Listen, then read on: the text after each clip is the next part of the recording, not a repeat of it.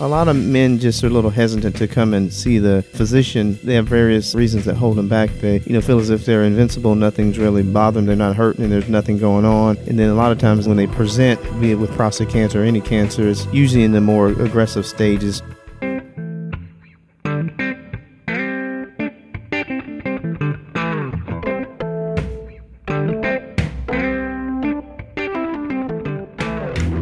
Welcome to HealthWave. We appreciate you checking us out and hope that we can inspire you to take a more active role in living your healthiest life possible. At HealthWave, we believe your health matters because you matter. HealthWave is one of many free education services provided by St. Bernard's Healthcare as part of a mission to provide Christ like healing. Founded and now sponsored by the Olivet Benedictine Sisters, St. Bernard's is the largest healthcare system in the eastern half of Arkansas, reaching 23 counties in northeast Arkansas and southeast Missouri. Its flagship hospital, St. Bernard's Medical Center, has stood in the heart of Jonesboro, Arkansas for 122 years, housing the only level 3 trauma center and neonatal intensive care unit in the region. Whatever your stage of life, St. Bernard's is ready to serve you. Visit stbernards.info today. That's S T B E R N A R D S dot I N F O. My name is Mitchell Nail, and I'm your Health Wave host. Today, more than ever, early detection cancer screenings are saving the lives of otherwise healthy individuals, specifically for certain cancers breast cancer, skin cancers, which are the most common cancers, colorectal cancer, cervical cancer, lung cancer. We recently discussed these screenings on a separate podcast, and prostate cancer, which is where I want to land today, because aside from skin cancer, as we just mentioned, it's the most common cancer affecting men. It's estimated that 1 in 8 US men will experience prostate cancer at some point in their lifetime.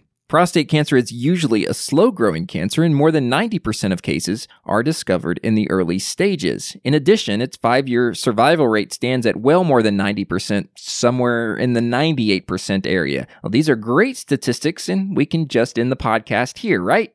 I wish. Here's the bad Prostate cancer is the second leading cause of cancer deaths in U.S. men, only trailing lung cancer. That's alarming because it means many men have, may have missed opportunities for early detection or they ignored warning signs while less invasive, more effective treatments were still available. It's the attention of those populations that health professionals hope to capture. Dr. Rudolph Bowens is a urologist with St. Bernard's Urology, where he's practiced medicine for the past several years now. He studied medicine at the prestigious Indiana University School of Medicine, the largest medical school in the country. And in his former career, he was a chemical engineer by trade. In fact, he says the two careers are connected because they're both about things flowing, and I can't disagree. Dr. Bowens, I appreciate you being here. Thank you. Thank you for having me, Mitch. Dr. Bowens, let's talk about where you practice in Arkansas. More than one in five new cancer diagnoses for men are prostate cancer, and the region you service has some of the highest cancer incidences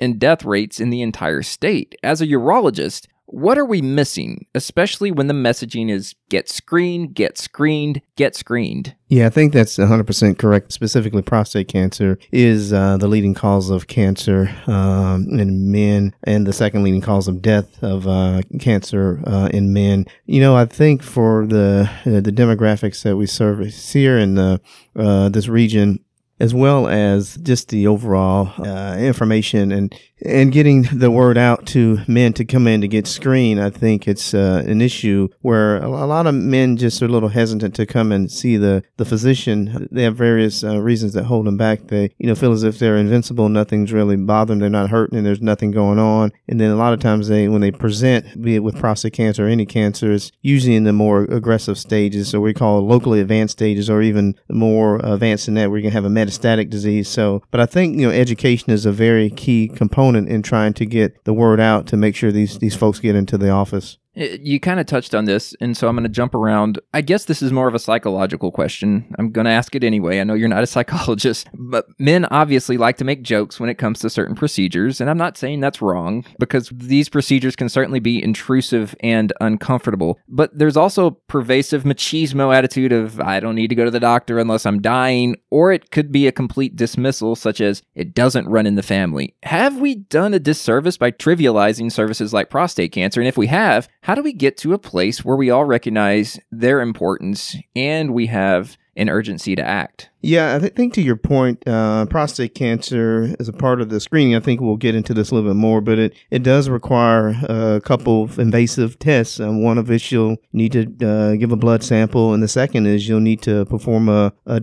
call a digital rectal exam, and that could be a little bit in, intrusive. And this may have been an exam that most men have never uh, incurred before. So not to trivialize it, but it could be a little bit scary. You know, I see a lot of men come in the office now, and that is the least most exciting part of a part of the visit for them. So I can see where uh, the word has gotten spread around amongst folks in the community, uh, you know, nationwide. When people talk about this, that most folks just don't want to be participating in this type of exam. You talked a little bit about those types of cancer screenings, the digital rectal, the uh, the PSA, the blood test. Talk about their differences, similarities. Where are they used? What scenarios? Those types of things. Yeah, the PSA stands for prostatic specific antigen. It was discovered back in 1986 by some some folks much smarter than me to try to identify men that may be at risk for prostate cancer. Before that, the only means of screening was basically doing a digital rectal exam. And you know, for most of the prostate cancers that I personally uh, diagnose, is not from an abnormal digital rectal exam. It's coming from the PSA, an abnormal value. Um, in that res- regards, and you obtain a biopsy, and that's where you find the cancer. But the PSA is basically a, a, way of early detection. Before that, men were showing up with advanced stages of disease because they had no really way of early detection. Like I say, you do most guys do, do a rectal exam, it's normal, and when you show up as an abnormal, it's kind of a more aggressive disease. So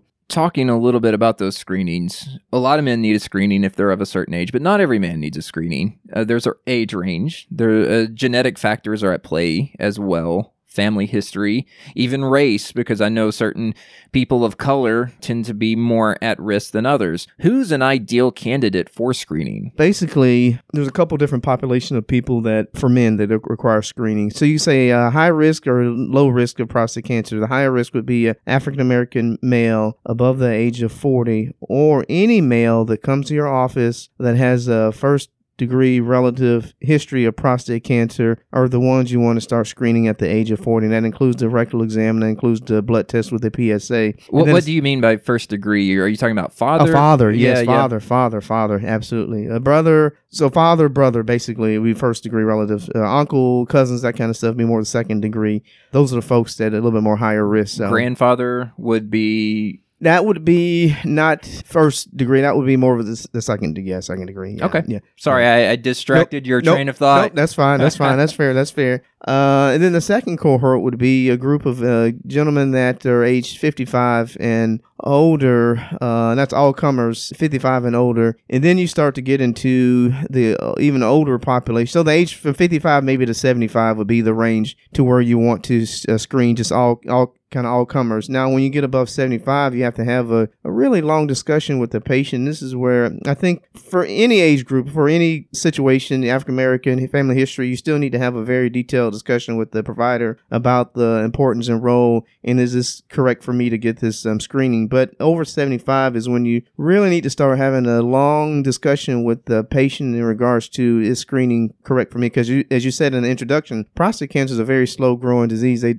uh, label it as indolent which means slow growing. So if you have a gentleman coming in uh, over 75 or 80 and they may have uh, life expectancy of maybe no more than 10 years, you know, doing screening on them may not be the right thing because you you may screen them and they may have clinically insignificant disease and you put them at you know risk for uh, a biopsy or some other subsequent procedures where it was never going to be never going to cause their mortality. So you have to be a little bit more careful and screen them, look at their health history, and make sure that these are the right people. Dr. Bowens, what sort of symptoms should a man pay attention to that would prompt him to see you? Yes, that would be the other thing. So I have uh, some men that are are well established with their primary care physician, and they're doing the routine blood work for cholesterol, diabetes, just a general health uh, screening. And some of them may come and see me because they have uh, what they call lower urinary tract symptoms, where they have urinary urgency, frequency, they have incontinence, they have they're getting up at night called nocturia, and these folks is another group of individuals where you would do some screening for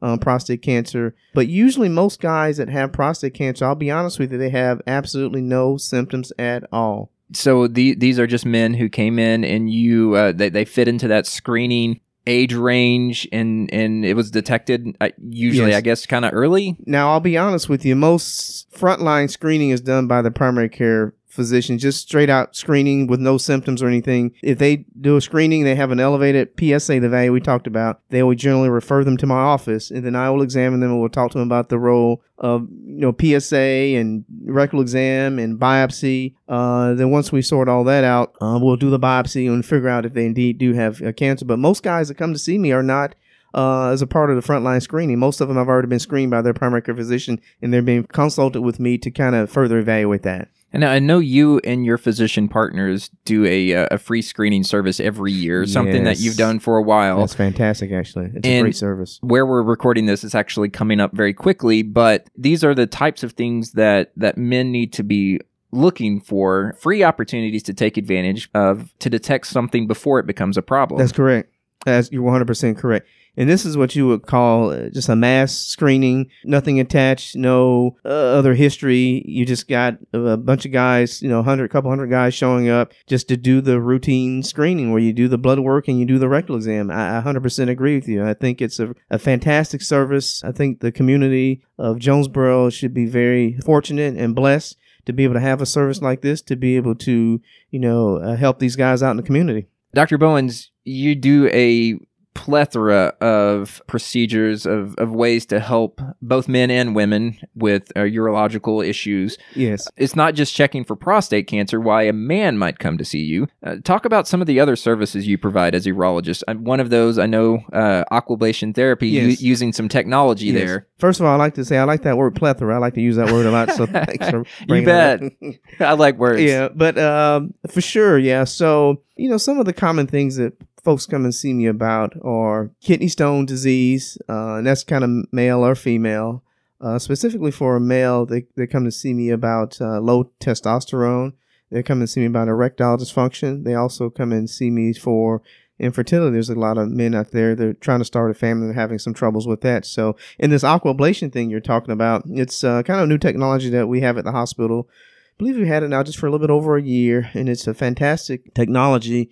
So it basically utilizes high pressure water jets, which sounds a little scary, but to ablate the prostate tissue. Let me back up a little bit. So th- what this technology is used for, so a lot of men as we age, our prostate gets larger and we have issues voiding. Currently, I'm 50 years old, and you know my urinary stream is not the same as what it was when I was 18. And things you grow and things change, and you get a large enlarged prostate. And there's various ways of treating that. And this aquablation technology you're talking about is something that St. Bernard's made an investment in about a year ago and we've had just fantastic results with it and it's a good option for men that have an enlarged prostate and sometimes on a little bit larger size where some of the other conventional treatments just didn't work too well and this one here is a little bit less invasive and we've had excellent results You, you talked about the prostate growing. Is it one of those organs that never stops growing, or, or why does it tend to get larger as men get older? yeah that's you're 100% correct and the growth rate is variable uh, amongst uh, different men and there's a lot of hormonal factors involved with that but there's no real rhyme or reason.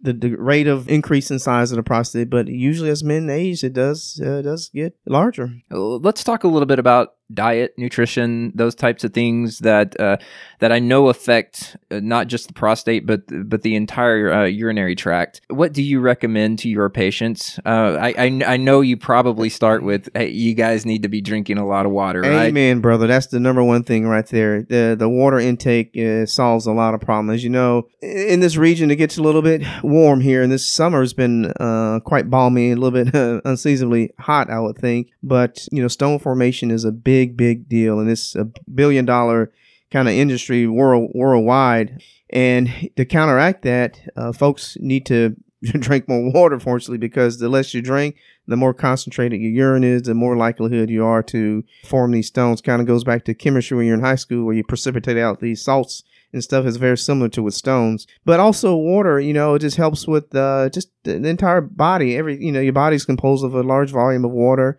And then you talk about other nutritional items, low fat, you know, a diet is going to be uh, fantastic, high fiber. All these things are good for your colon.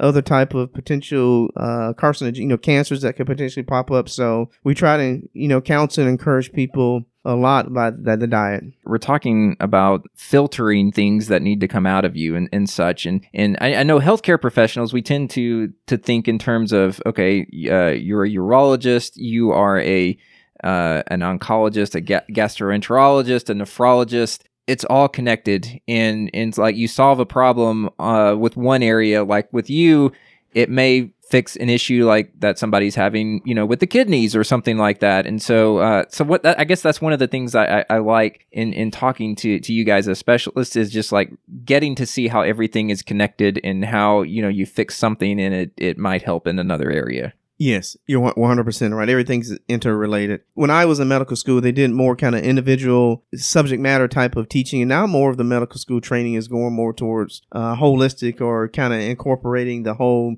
body as one process when treating or when talking about one specific type of disease. So I think to your point, everything is all interrelated. And I think that's important. We consult a lot of us or other specialists within the hospital to make sure that everything is in concert. So kind of jumping a little bit back uh, we were talking about that aquablation therapy. That's a that's a fairly new technology, and we tend to think, you know, of, of technology in terms of neurosurgery or cancer uh, oncology. You know, the, there are technologies that that go into to helping those new types of therapies. We may not necessarily think about urology, but that's a field that's advancing, and, and you're seeing these these new types of therapies coming out that that are helping people live not just save their lives, but but also just you know have a better quality, quality, of life. Sure, absolutely, absolutely. You know, the field of urology is I don't use the term esoteric, but uh, you know me myself personally, when I was in, in, medical school, I hate to keep jumping back, but you know initially I was thought I was going to be an orthopedic surgeon, and I frankly didn't know much about urology until I got into. I, I never heard of it to be honest with you. You know,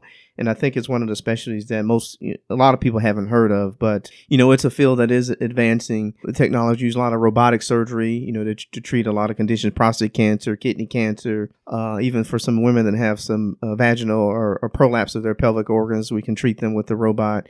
Um, the use of lasers to treat stones, uh, this aquablation technology uh, to treat uh, overgrowth of the prostate. So I think, you know, we're at the forefront of the technology, and I think, you know, it's only going to continue to get better. Last question for you because we've talked at length about spurring men to act on behalf of their health, but it's often the women within the family who push them to make health decisions, not just about prostate cancer, about anything that's affecting them. What sort of message would you give to wives, to daughters, about taking care of the men in their lives? Continue to push these gentlemen to get screened, go to their annual uh, visits with their PCP. You know, I, I, see a lot of men that come in the office, and usually they don't come in uh, per their own unction. They get a little nudge from their spouse, and you know, I, you know, men just we feel as if we're invincible. Uh, we just don't uh, take the necessary precautions to be be preventative about things. You know, um, you know, me personally, I'm turning 50 this year. I've had my colonoscopy. You know, I was not hesitant to do it. I knew it's something that can be done. It can be something that you can completely you can completely prevent some big deal or issue from occurring in the future. Just go and do the test. You know, the provider mentality, the, the not yeah, yeah. And so for the you know the spouses out there, I think continue to push them. You know, guys, you know, continue to listen to them for sure, and to take you know your health care a little bit more in your own hands as well to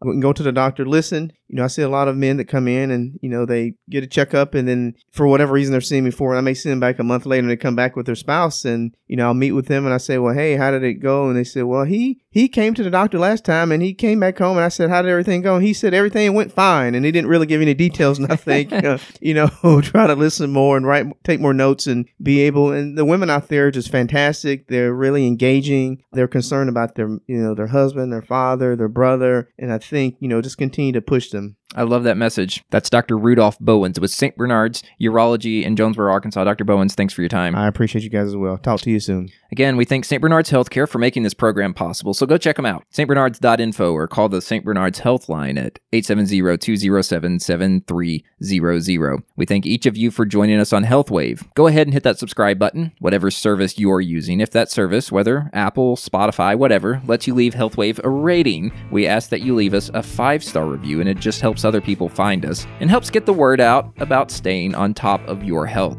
That's all we have for this edition of HealthWave. Tune in to our next episode. For HealthWave, I'm Mitchell Nell. We'll see you next time.